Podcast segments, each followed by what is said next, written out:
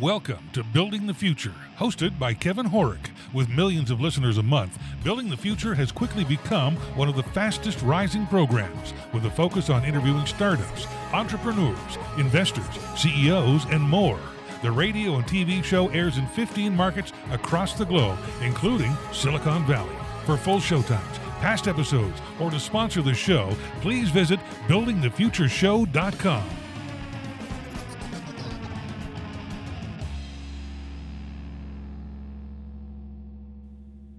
the show. Today we have Sam Dunn. He's the CEO at Robin. Sam, welcome to the show.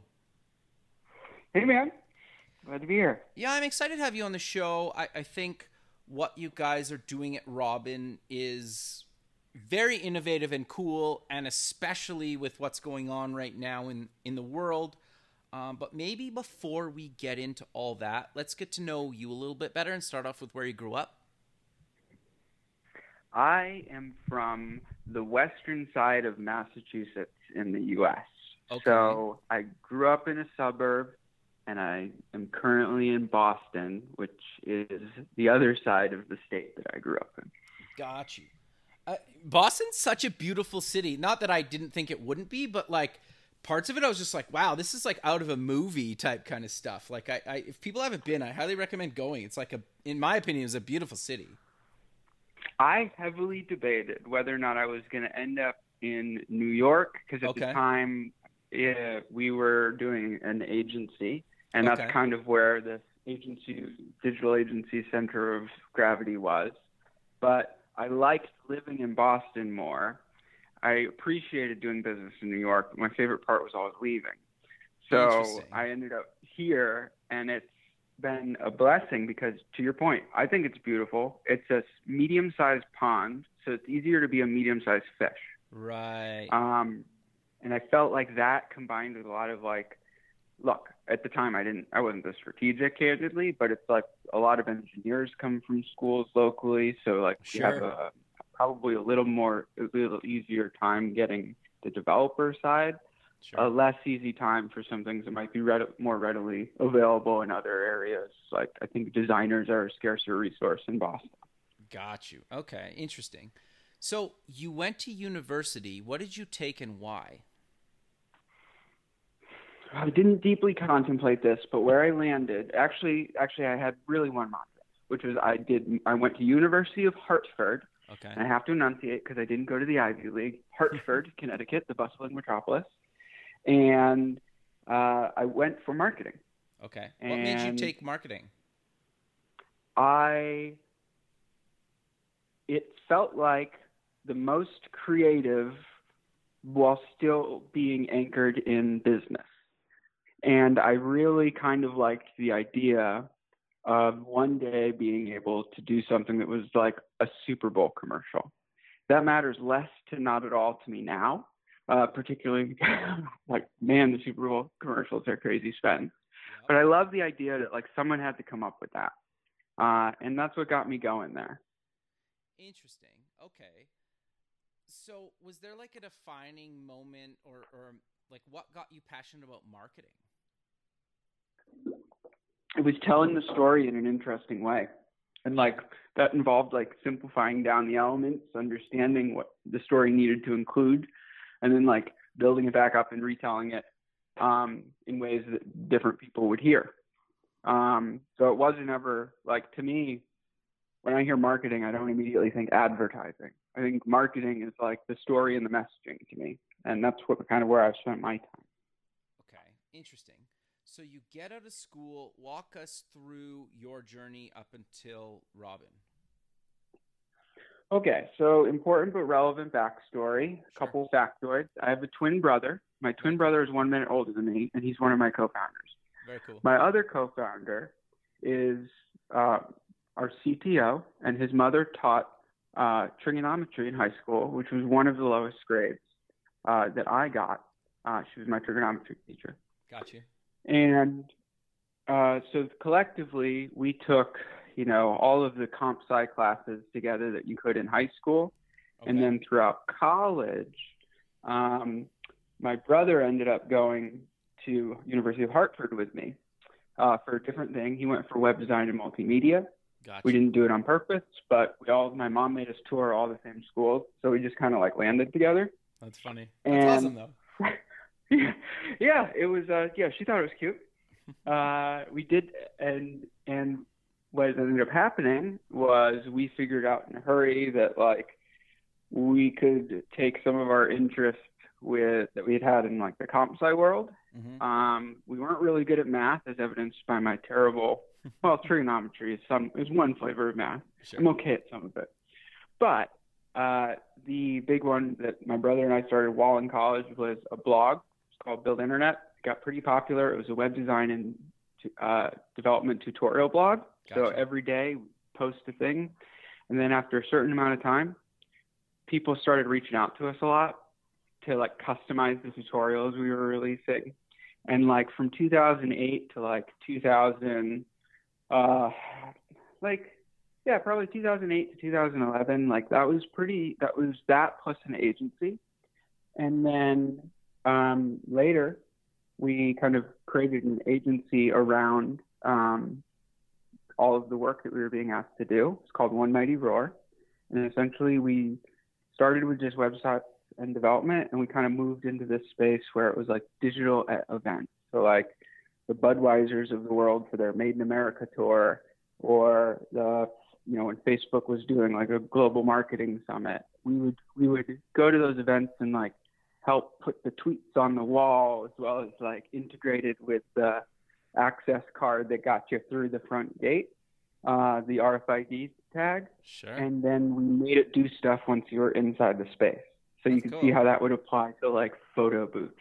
totally. Or we did Essence Music Festival in New Orleans, which is the largest African American music and jazz music jazz festival in the country, related to the magazine. So that we got to see a lot of like the ad world, the events, everything else. But what we like didn't love about that was everything we worked on like evaporated. It just Uh, went away. So we'd work for two months on something that would exist for a long weekend, yeah. and it was on to the next one. yeah. A lot of good brands, a lot of fun things, but like nothing felt like it stuck. Uh, so we started looking at opportunities to do our own stuff. And in 2014, we took basically everything we had left in the war chest for One Mighty Roar, and we moved our 20 employees over to start something called Robin, which is basically bringing what we had learned about like rooms and spaces that could react to you uh, from the event world into the office because we knew that wouldn't evaporate, and um, that's how we got going. Interesting. So, what made you guys actually come up with the idea, though, for Robin? So at the time, we were we knew that we didn't love hardware. It was expensive. It was hard to ship. It was hard to reliably get on time. At all these events that we were going to, we'd oftentimes have to like be responsible for delivering the RFID bracelet or lanyard ticket. So you know those were like trash bags full of RFID tags, which is how they ship, and that's why customs stops them so readily every time. So they look suspicious. So we really wanted to do a software play. Okay. Um, and we liked the idea of what we were seeing with uh, these li- this new technology called beacons at the time, Bluetooth beacons. So, for the uninitiated, it is basically a small battery operated device. It's a one way signal, like a sonar, and nearby devices that are tuned to pick up that single that signal, that frequency, uh, notice it's nearby and how strong that signal is. So you can essentially do indoor location. You saw this a lot with um, retail stores in particular. Like you walk up, you have your Macy's app open, and the jeans are on sale. The trick is, um, the we spent a lot of time playing around with that tech, and you know we thought indoor location in the office, rooms that responded to when you walked through the door, like that to us had the inklings of like we're going to build this for the office. But as soon as we got there, we realized in a hurry two things. Beacons weren't great technology reliably. They weren't instantly responsive. It was like a slow pinging, sometimes sonar. So it would take anywhere from zero minutes to 20 minutes to get picked up uh, by the nearest beacon. Wow. Second was that like half the meetings we were trying to automate when you walk through the door weren't happening. You know, so so it's like on the Maslow's hierarchy of office needs, we realized like automation is about as self-actualized as you can get. And, we needed to start by just having an awareness of what was supposed to happen, what did happen, and um, what had happened. And I think that that's why we started looking at it like we need to get an inventory of the office and we need to figure out uh, what's going on by being really good at scheduling. So we started being meeting room scheduling for for the office, and that's when we that that decision was the one that stopped us from wobbling on kind of like figuring out a prototype and moved us into what was later become you know more of a full workplace story. And you know that's it wasn't until we made that decision that we were able to have the business cross its first million in, in revenue and, and, and yeah. Wow, that's that's really great. So walk us through Robin's journey from what you just talked about up into what it is today. Perfect. So it's 2014, and we spent that year um, really deeply exploring kind of the all of the devices, the sensors, the things that were making their way into the office. Um, and th- around that time period, like Internet of Things was a big, a big component of right. um, a lot of people's minds. As that got more defined, we were able to, you know, obviously like pay attention to which ones were already baked into the building, typically like environmental and building sensors, uh, as, also, as well as like focusing on occupancy-based sensors, the ones that are, you know, not trying to save you time uh, or they're not trying to save you on your energy bill. They're trying to like let you know whether or not a room's in use so it can be made available or not. So what we ended up doing was we made an iPad app for outside your conference room and it showed basically red light, green light, and it was the room booked, synced with all your calendars, and you could like book a meeting impromptu. And then the big one was we had something called ghost meetings, which was like uh, basically when a meeting didn't take place, we would detect that if no one checked in and automatically remove it from the calendar. So with that, we had the makings of a value proposition because man, like now people could like have a meeting room made available and like they wouldn't have to have get more inventory than they needed because they would know exactly which rooms were booked but never used. So people were able to start figuring out their space our buyer tended to be like the person who had just got done rolling out Slack or Zoom. So like think the IT side of the house, right? And less so the folks that had planned the workplace. But like the thing that started changing around 2015, 2016 was we started getting a lot more involved with um, the facilities and the real estate side because there was this thing happening, which was uh, the folks responsible for the technology where people uh, inside the company, so the places where people worked digitally. Um, now we're ha- sitting at the table with the folks who are responsible for the physical place where they worked, the real estate and facilities teams, right. because they were starting to realize like those are two parts of one whole, and that whole is your workplace, right? So sure. you needed to have an understanding of who's where and what's available to people and previously, I think the way people viewed it was video conferencing is IT and workplace is facilities. And it wasn't until IT's uh, until they had to start really do, being thoughtful about how they were planning um, technology in this initial space, not just as an afterthought, which is how you end up with oversized conference room tables and walls covered in screens that are outside the room. It's because those two people didn't plan the office together. So people realized that like newer offices needed to have IT and facilities planned together. So it wasn't just like a hand over the keys and fill it with technology. And um, that kind of introduced a, a few really major problems, which was all of the facilities tools. You know, if you want to think about kind of slower to move into the cloud spaces, a lot of these tools, like they're built for for offices that are on multiple year, sometimes multiple decade long leases. So like they don't they're not used to having to respond to quote real time things. Right. So like real time feedback for them is like within a day. So at the time I was looking at this and being like, wait a second. So we know what's going on in the office because of the schedule. So if we can help do that plus be a little bit of a, a home for both where facilities and IT can uh, collaborate together on this workplace, then what you'd start to want is a lot of something that sounds uh, very similar to what we have today. Um, and we have close to 2,000 customers for reference here. We still have like close to 2,000 customers. Wow. Uh, those include folks like Twitter. It includes wineries. It includes, um, you know, the mattress company Casper. Like it's a wide variety of types of folks because they all have offices.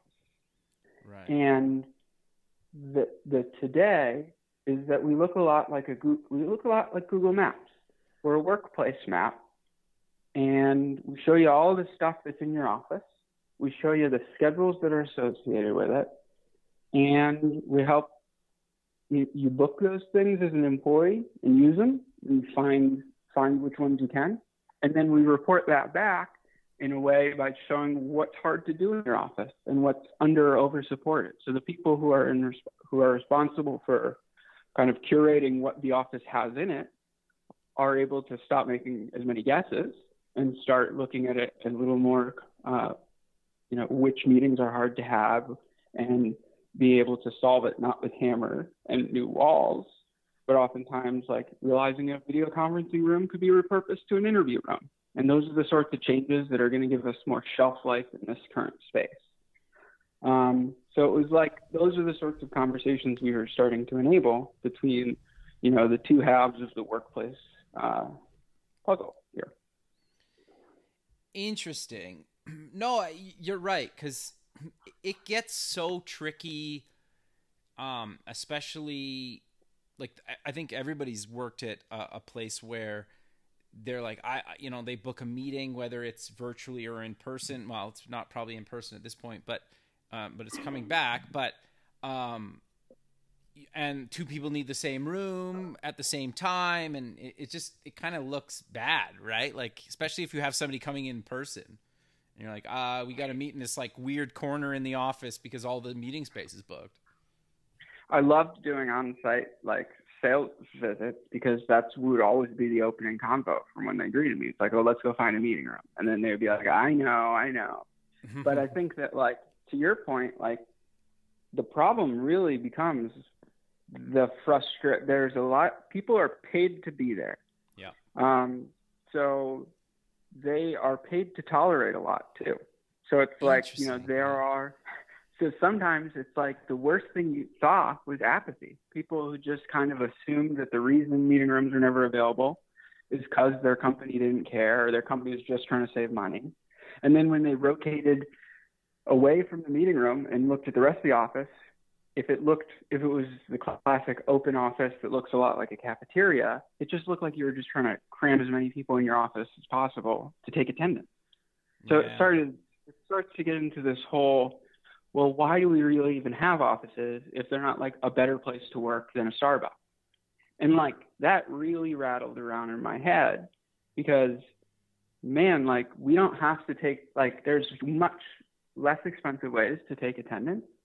And hmm. and I think that like if this giant work from home experiment happening right now has shown anything, it's that there are things that you definitely miss about the office and there's things that you can definitely do from home or remote that and I think a lot of businesses have had to come to terms with that in a hurry and figure out what their scheme plan was for you know the genie's out of the bottle now you know? Like everyone knows that it's at least possible to do their job in some capacity from home. Um, or these companies are who are continuing to do business. They're not all just like stopping operations until everyone's back in. Their offices enable a lot but they're not required uh, for every single thing that you do.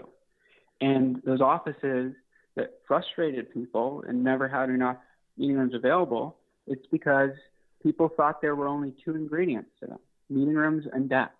And you do your work in one of those two places. But like when you work from home, what do you do? You move around throughout the day.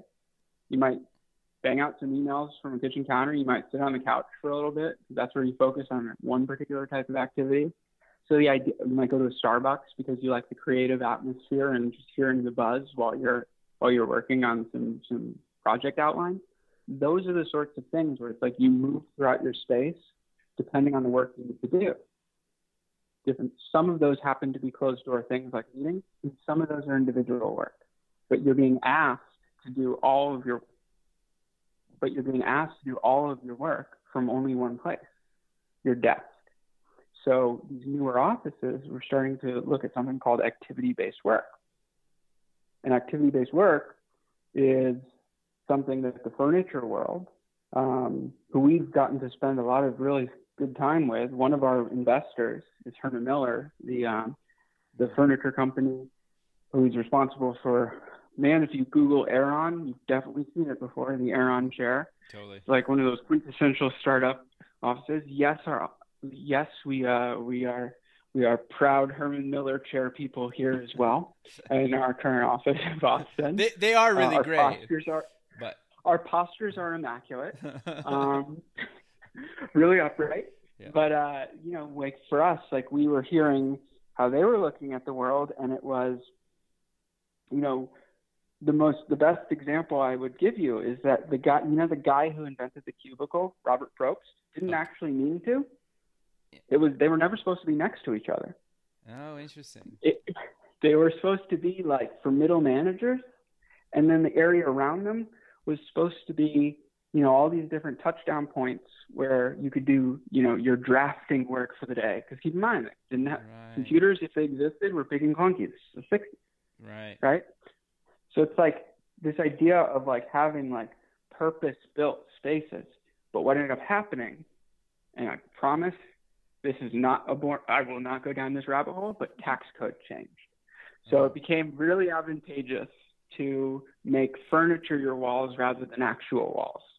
Ah. And so, and then couple that with this idea that like you didn't necessarily have all of the design support in all of the outposts uh, that might be your furniture dealers.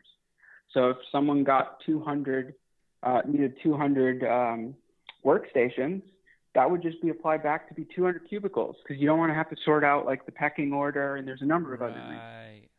So it stopped being just for middle managers, and it kind of replaced rooms in many ways. So it, and then and then you can kind of see how movies like Office Space ended up happening. Sure. Um, and then if you kind of evolve that one turn quicker, like it's in the like the early 2000s, you've got folks like Google and Facebook really showing like what an open office, like these creative, like tech forward thinking companies that everyone wanted to be. And all in, many cases, people's implementation of that was equally one size fits all uh, as as cubicles were. So they just removed the one positive quality of cubicles, which was the privacy and acoustics. So now you've basically built a cafeteria surrounded by meeting rooms.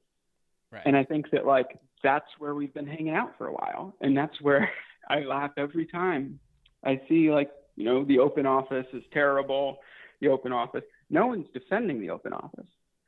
The open office is is is, is basically copy pasting the same thing times the number of employees that you've got. right. And that's like eating the same meal three times a day. Like no one's advocating for that. So I think this whole wave of like activity based work in and out of office time and kind of that more flexible style um, environment lets people kind of be available in the places they need to be, move, and then um, really kind of figure out where they can do their best work and just do that. And I think that that's really what this whole work from home thing has really jump started for us too. Interesting. No, I, I 100% agree with you. I, like, as somebody that's basically worked on a laptop for, I don't know, the last couple decades, I've clearly had the luxury to be able to kind of move around the office and work from home. And it, it's always kind of mind boggled me as a creative person, especially. But I, I would say for anybody, it's like, like, why do you care where I'm located. And if I have to go into an office, it's a whole other debate, and I don't want to go down that road. But why do you care where I'm in the office? Like, if I want to work in the lunchroom or I want to work at in a meeting room or at a desk, as long as I'm doing my work, who cares, right? And if I want to be in more of a quiet space to do certain types of work or I want to be in a louder space to do other types of work, as long as I get my stuff done, like why do you care? And I think most computer jobs, at least at this day, or office jobs, sure you could argue you could screw around for uh, at home or or but you could screw around at the office, right? Like most people have some sort of deliverables, and you could maybe kind of screw around for a few days, maybe a few weeks, or or maybe a bit longer, depending on who you are and, and what kind of work you do. But eventually, you're going to get caught, right? Like it's it's not really that difficult anymore. Yeah, and it's it and what it creates is like accountability on both sides, right? Yeah. Your if your manager is asleep at the wheel, that's one thing. Sure. And if they're not motivating you to to pour your energy in the right direction, that's another thing. And then like it's really like you you have to basically be a little bit more in command of your own thing. And I think that the one of the things that's really kind of shown through here is is the folks that um, also are starting to expect you to be able to reply because you have a phone on you at all times after hours and and they view you know 24/7 access via your email and phone like when you, the moment you have that um, you can't all, then say hey this is a 9 to 5 job plus that expectation if yeah. someone if your expectation is someone occasionally might need to reply after after quote hours, then like you should also be able to say you don't have to take a vacation day to go to the dentist. Like your life happens in blocks that aren't just nine to five and five to nine. It is a continuous thing. I think we've all learned that in a hurry. Yeah. And like it's less exhausting when you don't have to hurl yourself between work state, home state, work state, home state. Um, and I think that like realizing that like you can be um, you can balance the two. Um, and I'm not saying work-life balance. I think there's work-life choices in many ways. Like you can you can be selfish on different halves of that at any point. Selfish in the most positive sense. It's where it's where you're selfish with your own time, right? Like yep. this is where I'm choosing to invest right now. Totally. Uh, I I think that um, a lot of the nine to five framework for the workday, like really looks back to kind of like, you know, n- not necessarily anchored in like the knowledge worker um, world. Like one of my favorite examples of kind of some legacy follow through um, from like the earliest forms of work um, in offices was like type jobs. So you've probably seen like black and white photos where everyone has like a marvelous mahogany desk. We assume it's black and white photos. They're all facing forward. They're all typewriting, and they're all spaced out. Probably wonderfully socially distanced too. Like what clean six feet between all of them. But they're all facing their boss, who's yeah. facing them at the top, and it looks like a classroom. And if you looked at that from the top down, that's an org chart. So like the things that we've been translating digitally for some time now are really anchored in just some of these layouts that no one's ever paused and like, you know, reflected on. Like that was how you understood the pecking order in a hurry. You know, the people who sat in the front of the class, people who sat in the back. Um, and top down, that's your classic chart. Yeah, it, it, that's it's it's interesting. So, how are you guys working with companies that are actually bringing their people back into the office. Um, well, I, I obviously right, like say today with COVID still happening, and how are you helping them with physical distancing and, and the safety of their employees? So the important part right now is pretty much like the first um, two months of quarantine, it was all about planning right? We people wanted to figure out the logistics. They wanted to figure out uh, all the distance that needed to be between people, which barriers you may or may not need in between desks. They wanted to make sure that logistically they had um, the game plan together. now, as we go into the, the the end of the summer and the fall, what you're starting to see is moving more into the 20 to 50 percent capacity is allowed at some more of these white collar offices. Right. Um, and it's for essential workers and now expanding the, the lens a little bit. So realistically, like right now, we're on like a slow return phase through the end of the year. Sure. And when I say that, no one can make it mandatory right now. Um, there are certain areas where you need access to a lab right. or you know specialty tools in your office, and those are those are the definition of essential workers. But I think like the in between folks where the manager would really prefer if they were in the office. Like you can really wring someone's arm on that a little bit, but like fundamentally, like you're not solving the core problem, which is you need to build employee enthusiasm for getting back to the office because it does something for them. Yeah. And I think that like that's something that means that that requires you to be able to articulate what your office has and you knowing what it has. So now we're in this place of like if I want to just like me and a couple people on my team come into the office for the day, yeah, to just one day a week to like really just hammer out those meetings that probably would be better in person. If I can just consolidate them all in one day, great. I'm not going into my entire department. I'm going in with the people that I work with every day, my small circle, going into the office, spaced out, and booking a desk for the day, knowing that the meeting rooms are, have uh, cleaning cycles, or you can at least see when it was last cleaned up, so you know which ones are on and offline. That's a very important part for managing uh, meeting room inventory right now. Uh, uh it swapped our, the majority of our business used to be uh, new business conversations used to be uh, meeting room first. How do we conserve meeting room time? How do we, you know, best manage this? And we were just starting to roll out all of the stuff for the rest of the floor plans. So we rolled out maps, we rolled out desk booking, seat assignments, you know, hot desking, all of that.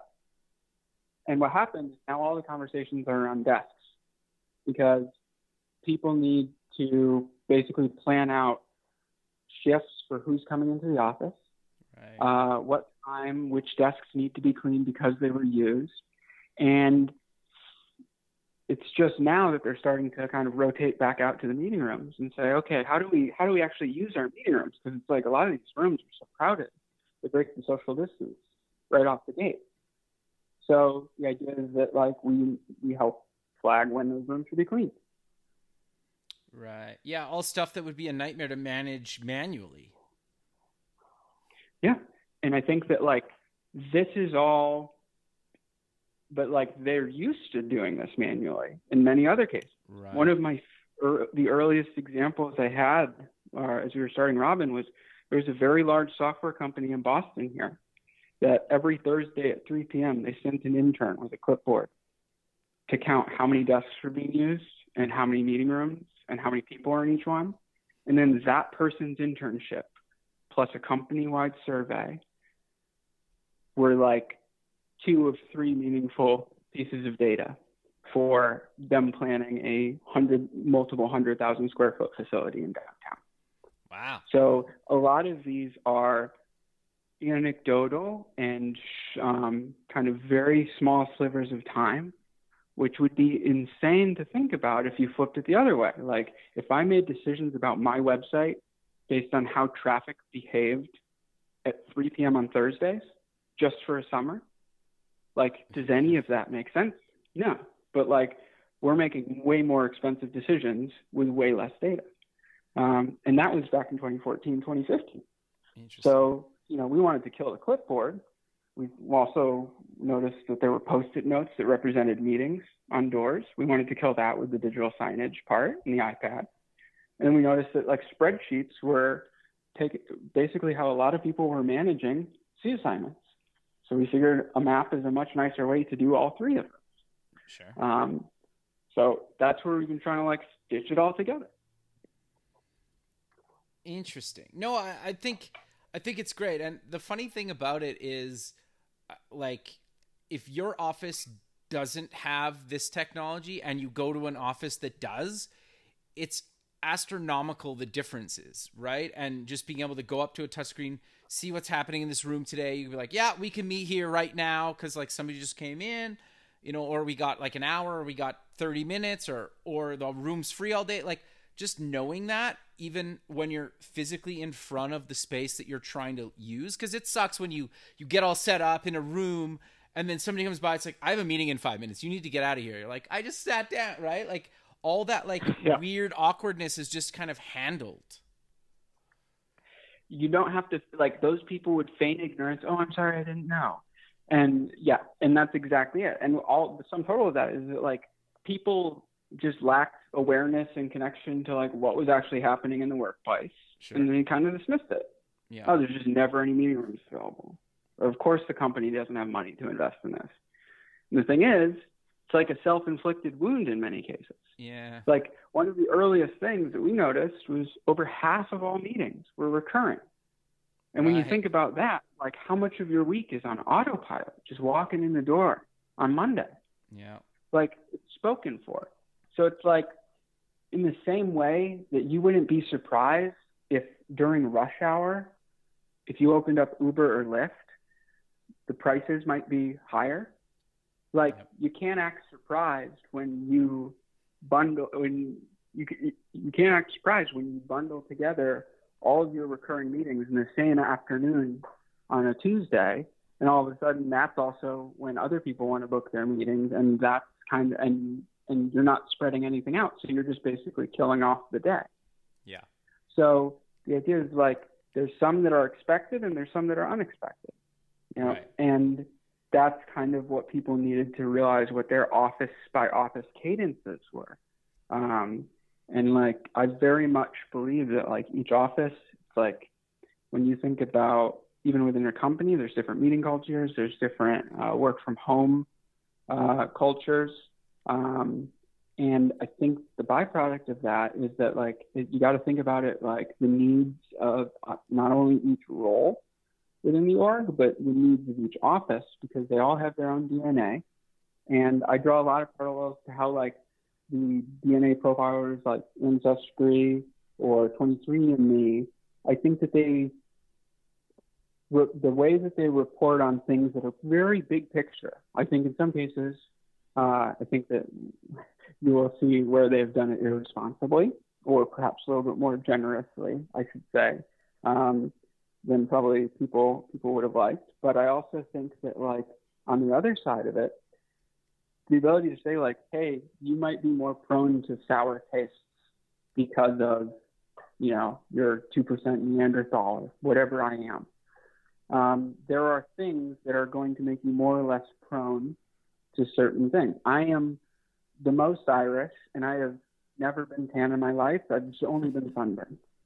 A sales office is very prone to last minute meetings because of the nature of demos and calls and let me just step into a room and, and negotiate this deal with you. A back office full of accounting and legal and uh, a lot of supporting functions tends to be much more planned ahead and thoughtful and there's less surprises, there's more recurring meetings. So just understanding that there's different profiles for each of these and like hiring an accountant has a different impact on the runway of your space than hiring an engineer. Right. And right now, it's headcount, and that's that misses a lot, and it it makes the office about attendance, which isn't the point. Sure. Well, the other thing too, it's it's also got to help on the efficiency side of things too, because I've worked at companies in the past where you're spending say you have like a morning meeting for to kick off the week or, or a sprint or something and depending how long your sprint is you might have a wrap up meeting that friday or the following friday or whatever. But then you might spend most of tuesday wednesday and thursday in other meetings and then obviously you're still expected to get your work done. And it's it it's always kind of blown me away how it's like well where's my project? It's like i've literally been in meetings with you all day so how do how do I have time to finish your project and be in meetings with you at the same time? Like I've I've so like how do you guys or do you guys solve for the efficiency that um, having too many meetings can can kind of get rid of? I think that we don't particularly look at it that way. Okay. But we do, we like, but you also might not, like, if, if you know the traffic's bad, you might be less inclined to go on a road trip. So, what I mean by that is in the office, like, yeah. you a lot of times you see this thing of like, oh, it's impossible to have this sort of a meeting in this office. So they just give up. Uh, and it's because they're blocked out on everything else. Now, if those rooms were available, those meetings would absolutely happen.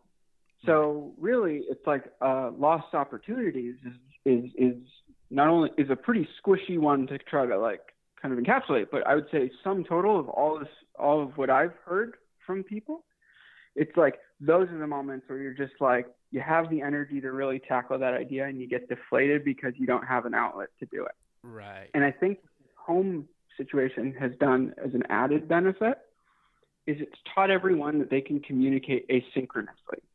So what really has really struck me with some of the more traditional or not necessarily the first wave of cloud adopters um, is that their quick back and forth were email threads, not necessarily an instant message. Right. So what would happen is, of course, that when you're faced with, well, do I text? Do I know this person well enough to text them, or do I just email them, or let me just have a conversation. Let me have a conversation by walking over to their desk, by interrupting them, by locating them, all of that loop. Right. But if you give people the tools to basically operate asynchronously with the Slacks and the Microsoft Teams of the world, we integrate with both of those. Right. But like those are the thing, those are the tools that like really help people um, now move into this whole. You don't need to be physically in front of me in order to interact with me. So when it, we are, it should be because it's for the sort of work that warrants it. And that's the collaboration, that's the one-on-ones, those are the relationship building ones, like all of that. You can't you can't remove offices from the equation, but you can be responsible with what you think is worthy of having office space dedicated to. Things like game rooms, very rarely are are are used in any level that justifies the cost, other than a tour stop on your on your recruiter's sure. uh, walkthrough of the office. Right. And the places that people really want to interact with each other on, it's these three to four person meetings. It's that small circle of people that you rely on every day to work with, and like you got to enable those people. Um, and that's a bite-sized thing that I think people are realizing now. Yeah, I guess you're solving a bigger problem than what I outlined before, right? Is you're just optimizing kind of everything. So, in theory, then everything, like my comment, doesn't really exist because, like, if you you really figure out what you need to actually book a meeting about and, and or what you could just instant message me on slack or teams or whatever instead of and i think to your point um, working from home it's like well it forced people to instant message instead of creating a meeting. You're like, well, this is going to be five minutes. I don't need to go book a meeting for this. I'll just message them quick. They'll get back to me because I don't need an answer this second. You can't physically, well, you could, but like you wouldn't. You're, you're not going to like physically get in your car and drive to somebody's house to like talk to them for five minutes, right? So I think it's kind of re-engaged and and really made people think about what needs to be a meeting and what needs to be just like a quick message that that isn't that can be instantly solved or you can wait a little bit and you don't need an instant answer. And i think that to that end too being in person is just a way of knowing that you have their attention and their focus. So i think that if you really do want to move towards this whole um, you know nine to five can have parts of five to nine and vice versa in it. Right. that true work life blend. Um, then you're going to have to also acknowledge that like a results only environment means that I don't care. I, it's not like when I'm negotiating a contract, I text our lawyers and say, "Hey, get to the office. We're going to need to work on this." I'll say, I just send right. them the contract. They send it back. Yeah. And like, I think people I don't care where they do it, how they do it, or anything else. It's just like it's annoying when the tools or the don't exist for me to get it done. So the office is a tool and it's an amenity for many folks and it should be part of companies' brands. I think that really they've got to brag about it. It's got to be worth the square footage and it's got to earn the enthusiasm of the people who who want to come in every day. Like if it's not inspirational or adding something to equation, it's like it's annoying. There's like we all went we went we went to school already. We're in we're in the job market now. So we don't need that level of oversight and micromanaging. We just need tools that are going to inspire good things to, to be done and you know not block us in those moments of inspiration with the people that we showed up to work to work with. You know, so like that's what the office needs to come in in a big way. Um, so it can't just be desks and meeting rooms. It has to. That's a cafeteria. So you know, the I think the offices we'll go back to in 2021 um, in fuller force are, based on a lot of my conversations, going to be a lot smaller bits and pieces. Uh, they're starting to be looked at a lot more like you would a, a, a city map, you know, series of neighborhoods, not just floor. Got zones within the office with specific purposes like library or social areas. You've got purpose built space for the purposes that people show up to your office. And that's, that's really kind of the kumbaya summary of a lot of no I, I think that's that's actually really insightful and it makes makes total sense but we're kind of coming to the end of the show so how about we close with mentioning where people can get more information about you guys and any other links you want to mention Oh, um, I would say so. RobinPowered.com is our website, and with from there you can you can look at all of our workplace maps, our desk scheduling, as well as meeting room scheduling products, and like all the analytics that come with that. Um, and basically, whoever your workplace team is, IT facilities, and in many cases office managers too, like they're going to care about that. Um, if you care about uh, some of the other, want to geek out on some of the other stuff, um, activity based work uh, is a great rabbit hole to go down.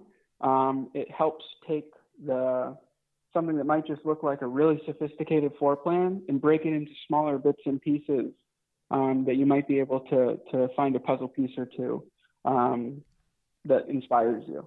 I think that that's that makes that to me uh, the ability to like look at room layouts and, and desk pod next to room layouts, like smaller bits and pieces of the office, has been hugely instrumental in, in how I've learned about this too.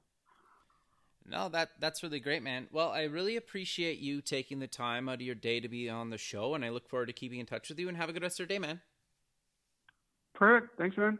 Thank you. Okay. Bye.